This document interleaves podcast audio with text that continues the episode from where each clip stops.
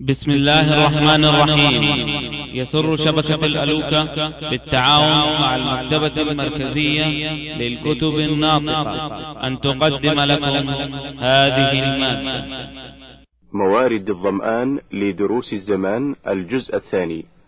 ولما حضرت ولما حضرت عبد الله بن المبارك الوفاة قال لغلامه اجعل رأسي على الأرض. فبكى غلامه قال ما يبكيك؟ قال ذكرت ما كنت فيه من النعيم وأنت هو ذا تموت على هذه الحال. فقال إني سألت ربي أن أموت على هذه الحال.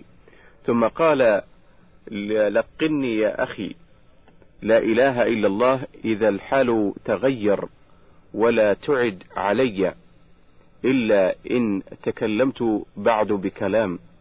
ودخل الحسن البصري على رجل وهو في سياق الموت يجود بنفسه فقال إن امرأ هذا آخره لحقيق أن يزهد في أوله.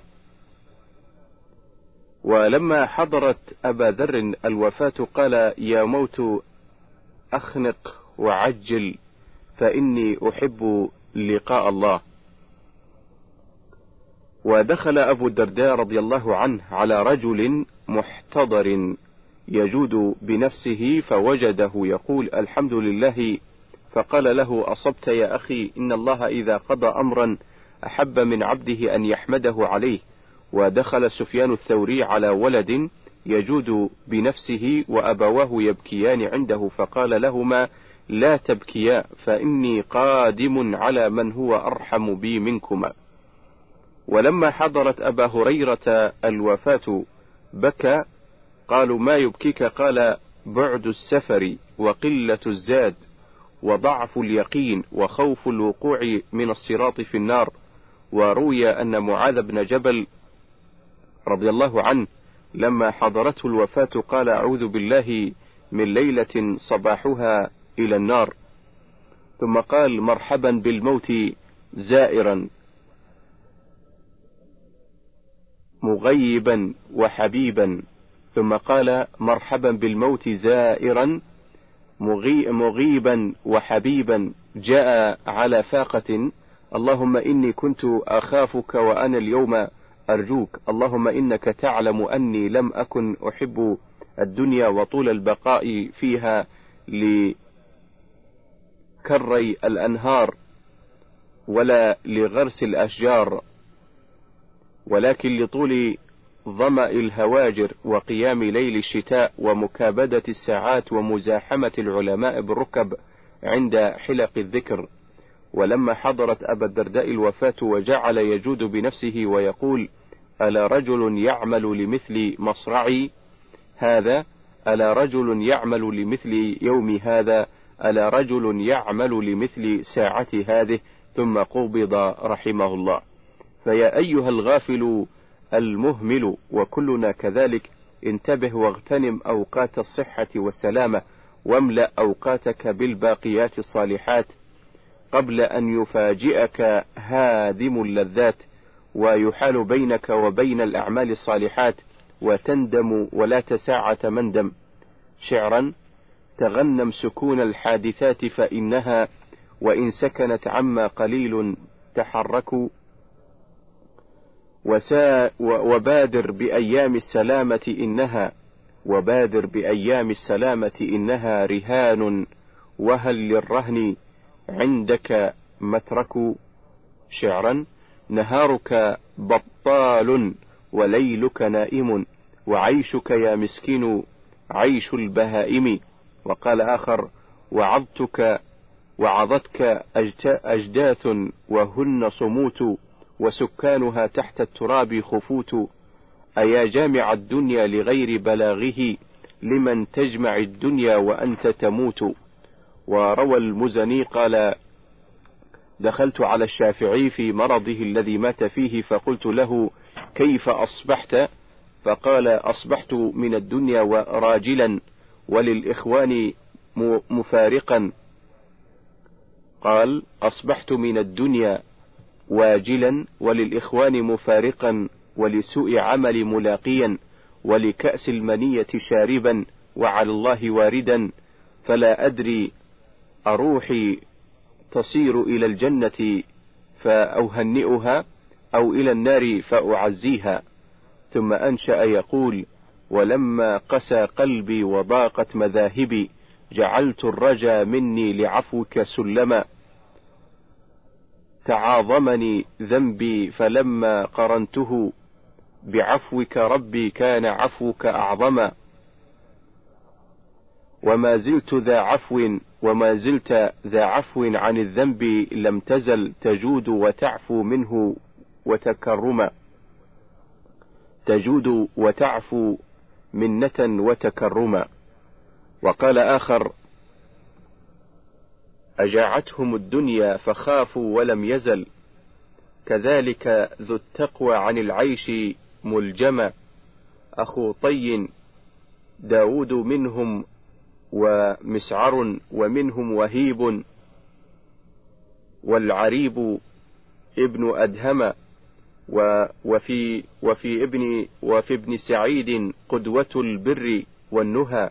وفي الوارث الفاروق صدقا مقدما وحسبك منهم بالفضيل مع ابنه ويوسف إن لم يأل أن يتسلما أولئك أصحابي وأهل مودتي فصل عليهم ذو الجلال وسلما فما ضر ذا التقوى نصال أسنة وما زال ذو التقوى أعز وأكرم.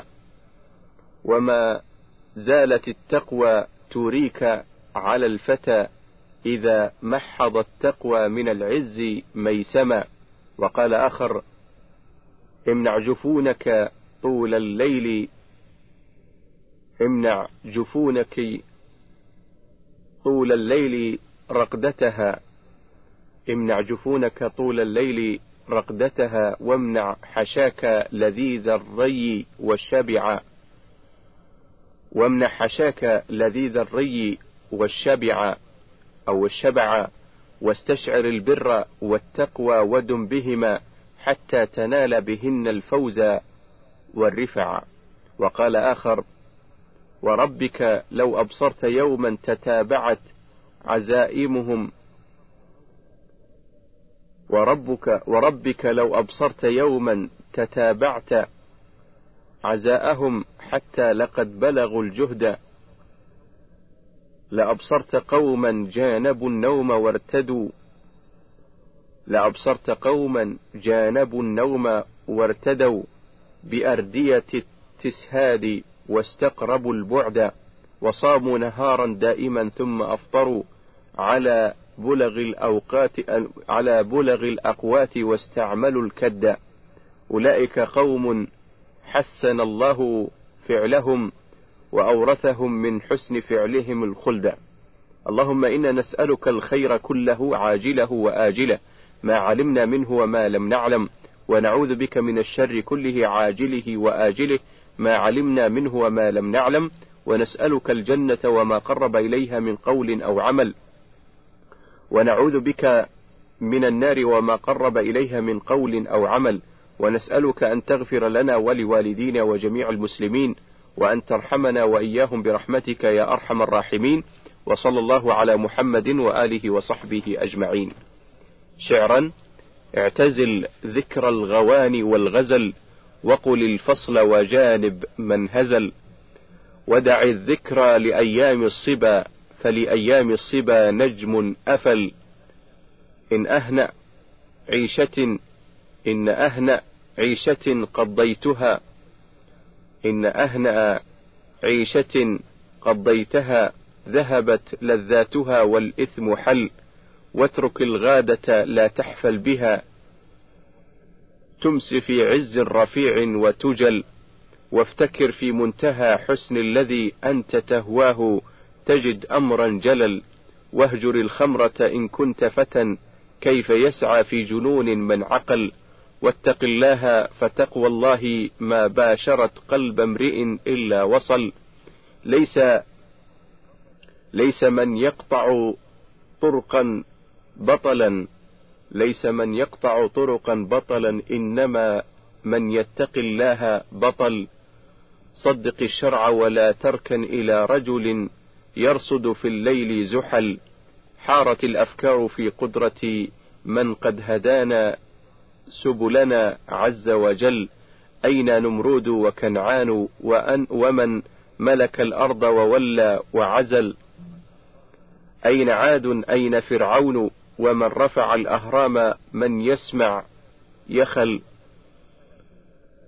أين من سادوا وشادوا وبنوا هلك الكل فلم تغن القلل؟ أين أرباب الحجى أهل النهى؟ أين أهل العلم والقوم, والقوم الأول؟ سيعيد الله كل منهم وسيجزي فاعلا ما قد فعل. يا بني اسمع وصايا جمعت حكما خصت بها خير الملل. اطلب العلم ولا تكسل فما أبعد الخير على أهل الكسل. واحتفل للفقه في الدين ولا تشتغل عنه بمال وخول واهجر النوم وحصله. فمن يعرف المطلوب يحقر ما بذل. لا تقل قد ذهبت لا تقل قد ذهبت أربابه. كل من سار على الدرب وصل. في ازدياد العلم إرغام العدا وجمال العلم إصلاح العمل. جمل المنطق بالنحو فمن حرم الإعراب بالنطق اختبل. أنظم الشعر ولازم مذهبي في اطراح الرفد لا تبغي النحل فهو عنوان على الفضل وما أحسن الشعر إذا لم يبتدل ما أح وما أحسن الشعر إذا لم يبتذل مات أهل الجود لم يبق سوى.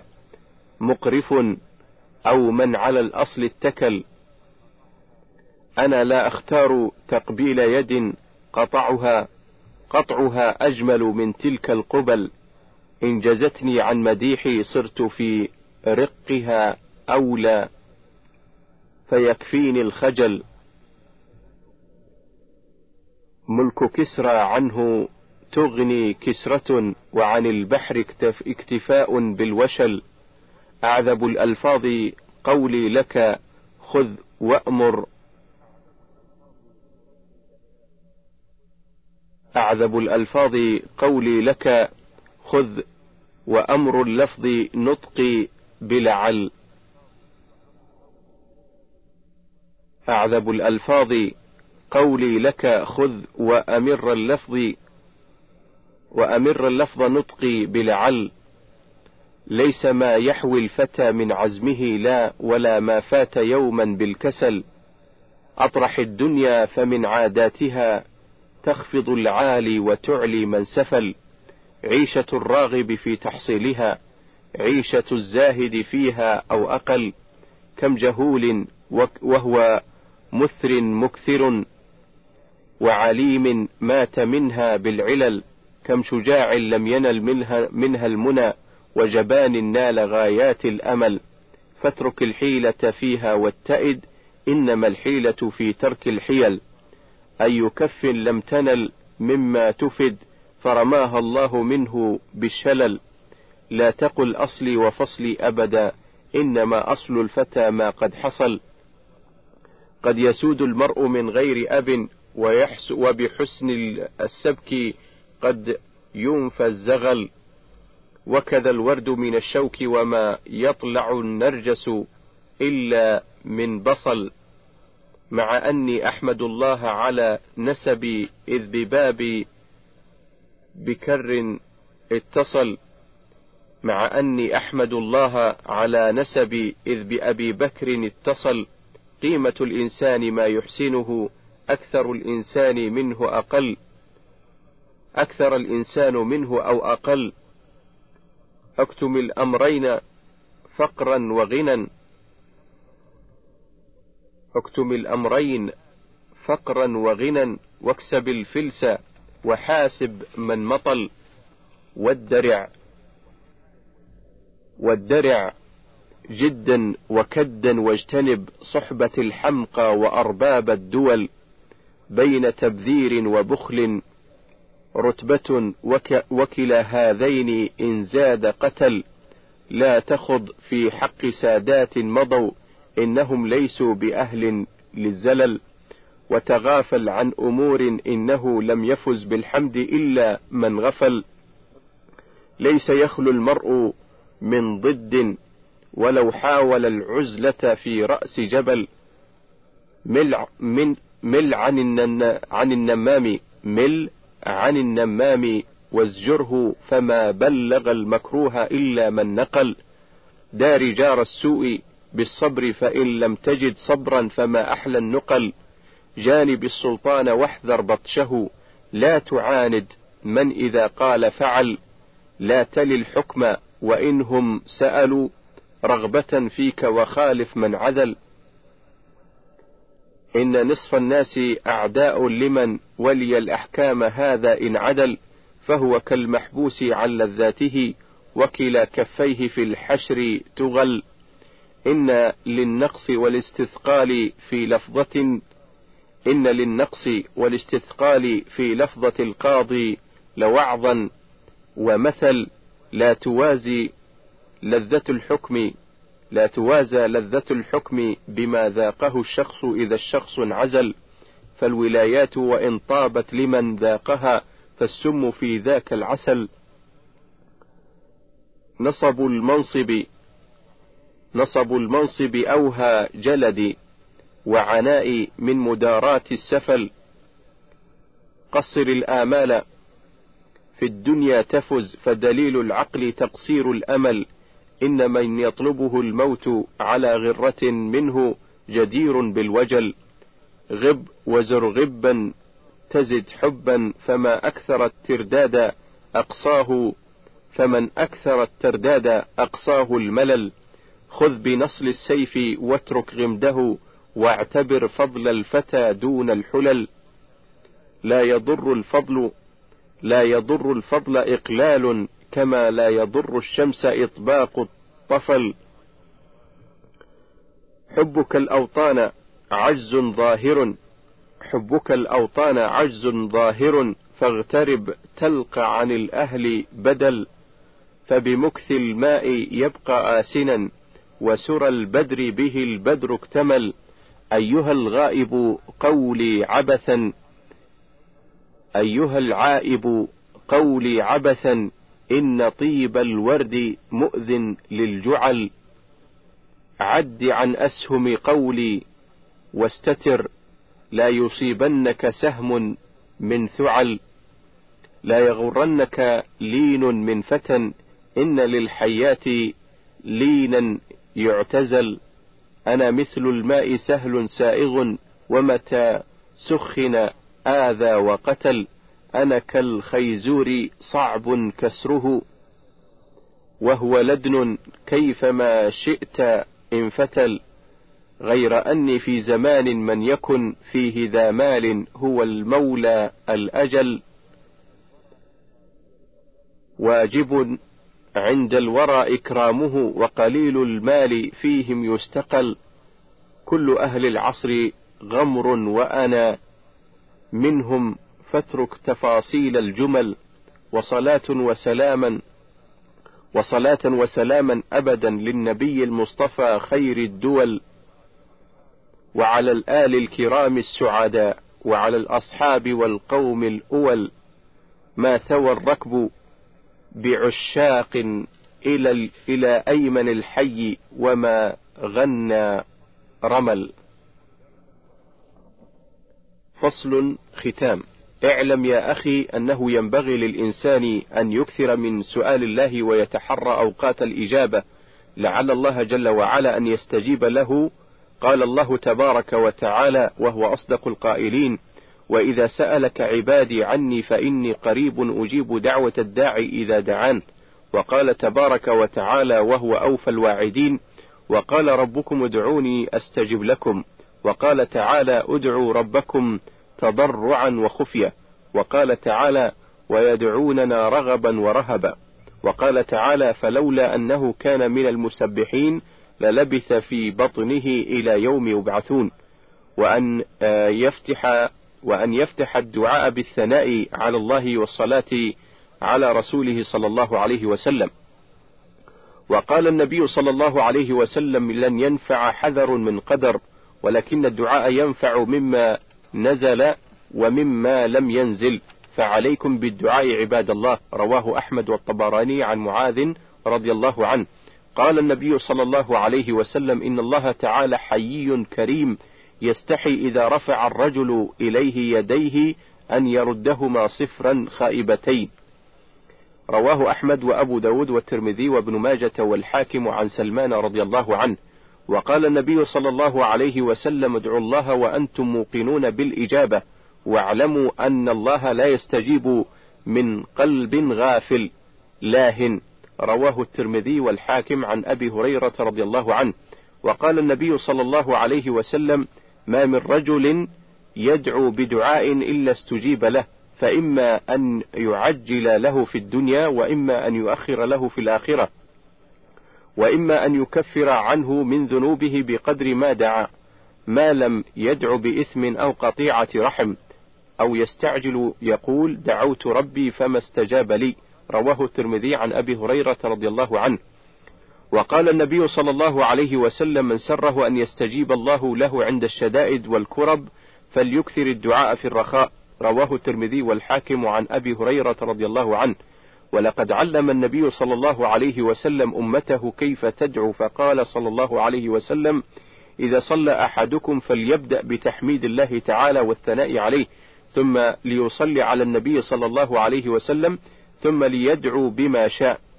رواه أبو داود والترمذي وابن حبان والحاكم والبيهقي عن فضالة بن عبيد رضي الله عنه.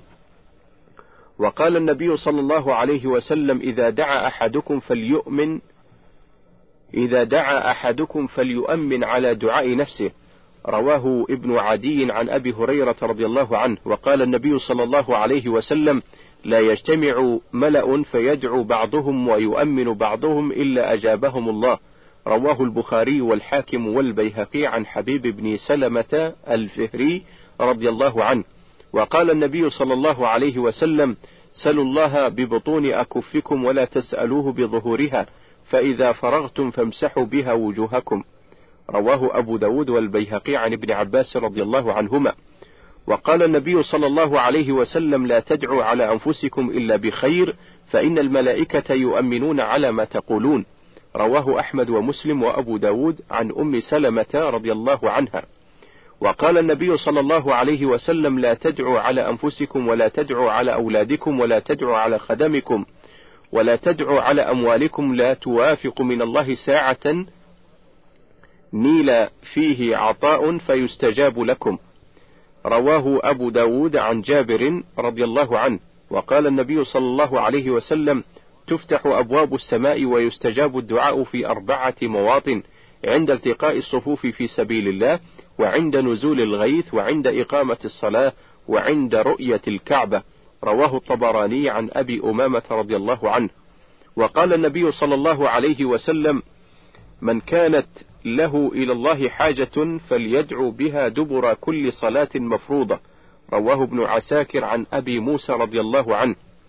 وقال النبي صلى الله عليه وسلم ثلاثة لا ترد دعوتهم الإمام العادل والصائم حتى يفطر ودعوة المظلوم يرفعها الله فوق الغمام وتفتح لها أبواب السماء ويقول الرب تبارك وتعالى وعزتي لأنصرنك ولو بعد حين. رواه أحمد والترمذي وابن ماجة عن أبي هريرة رضي الله عنه.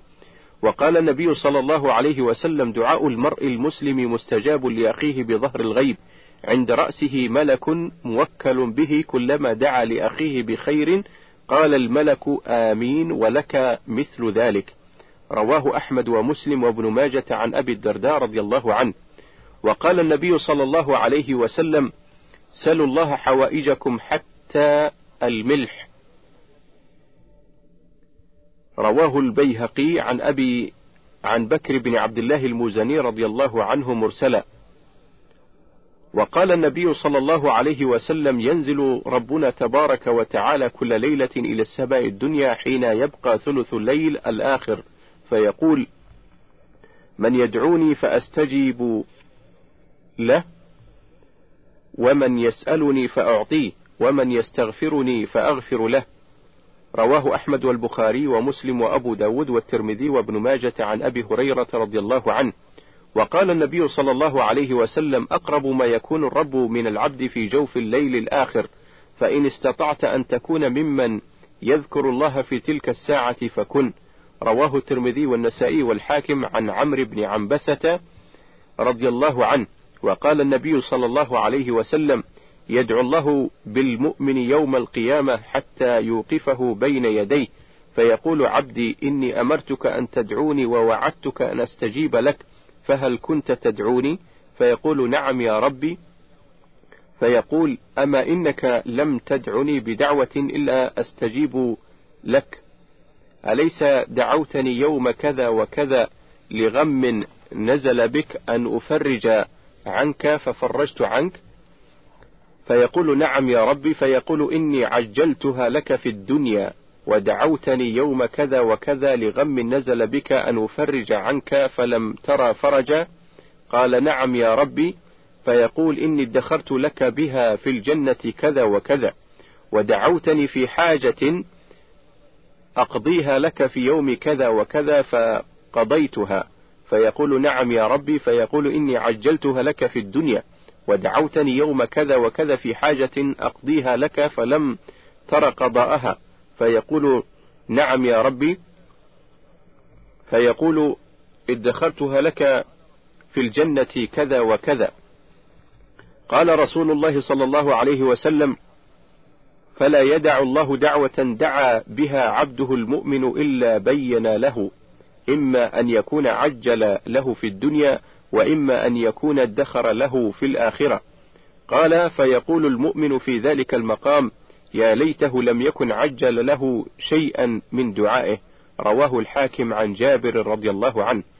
وقال النبي صلى الله عليه وسلم أيها الناس إن الله طيب لا يقبل إلا طيبا وإن الله أمر المؤمنين بما أمر به المرسلين. فقال يا أيها الرسل كلوا من الطيبات واعملوا صالحا إني بما تعملون عليم. وقال تعالى يا أيها الذين آمنوا كلوا من طيبات ما رزقناكم ثم ذكر الرجل يطيل السفر أشعث أغبر يمد يديه إلى السماء يا ربي يا ربي ومطعمه حرام ومشربه حرام وملبسه حرام وغذي بالحرام فأنى يستجاب لذلك. رواه أحمد ومسلم والترمذي عن أبي هريرة رضي الله عنه. فمن أراد أن تجاب دعوته فليطب مطعمه. انتهى. خاتمة وصية نصيحة. اعلم وفقنا الله وإياك وجميع المسلمين لما يحبه الله ويرضاه أن مما يجب الاعتناء به حفظا وعملا كلام الله جل وعلا وكلام رسوله صلى الله عليه وسلم وأنه ينبغي لمن وفقه الله تعالى أن يحث أولاده على حفظ القرآن وما تيسر من أحاديث النبي صلى الله عليه وسلم المتفق على صحتها. كالبخاري ومسلم ومن الفقه مختصر المقنع ليتيسر له استخراج المسائل ويجعل أولاده وأن يجعل لأولاده ما يحثهم على ذلك. فمثلا يجعل لمن يحفظ القرآن على على صدره حفظا صحيحا عشرة آلاف أو أزيد أو أقل حسب حاله في الغنى. ومن الأحاديث عقود اللؤلؤ والمرجان فيما اتفق عليه الإمامان البخاري ومسلم. يجعل لمن يحفظ ذلك ستة آلاف. فإن عجزوا عن حفظها فالعمدة في الحديث. يجعل لمن حفظها ثلاثة آلاف أو الأربعين نووية ويجعل لمن يحفظها ألفا. ويجعل لمن يحفظ مختصر المقنع في الفقه ألفين من الريالات. فالغيب سبب لحفظ المسائل وسبب لسرعة استخراج ما أريد من ذلك وما أشكل معناه أو يدخلهم في مدارس في مدارس تحفيظ القرآن. فمدارس تعليم القرآن والسنة هي مدارس التعليم العالي الممتاز الباقي النافع في الدنيا والآخرة. فمن وفقه الله لذلك وعمل أولاده بذلك كان سببا لحصول الأجر من الله. وسببا لبرهم به ودعائهم له إذا ذكروا ذلك منه ولعله أن يكون سببا مباركا يعمل به أولاده مع أولادهم فيزيد الأجر له ولهم. نسأل الله أن يوفق الجميع لحسن النية إنه القادر على ذلك. من فضلك تابع بقية المادة.